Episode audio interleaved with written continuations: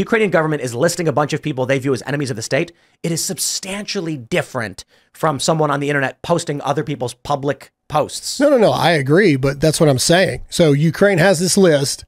People on this list have ended up not here anymore.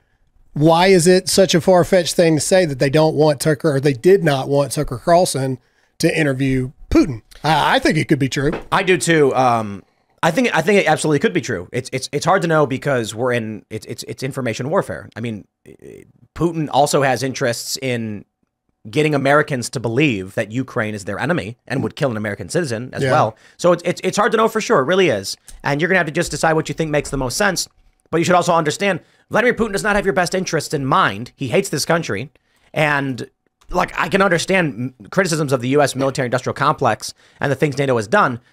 But Vladimir Putin's not going to draw a distinction between the American people who support Trump and America in general.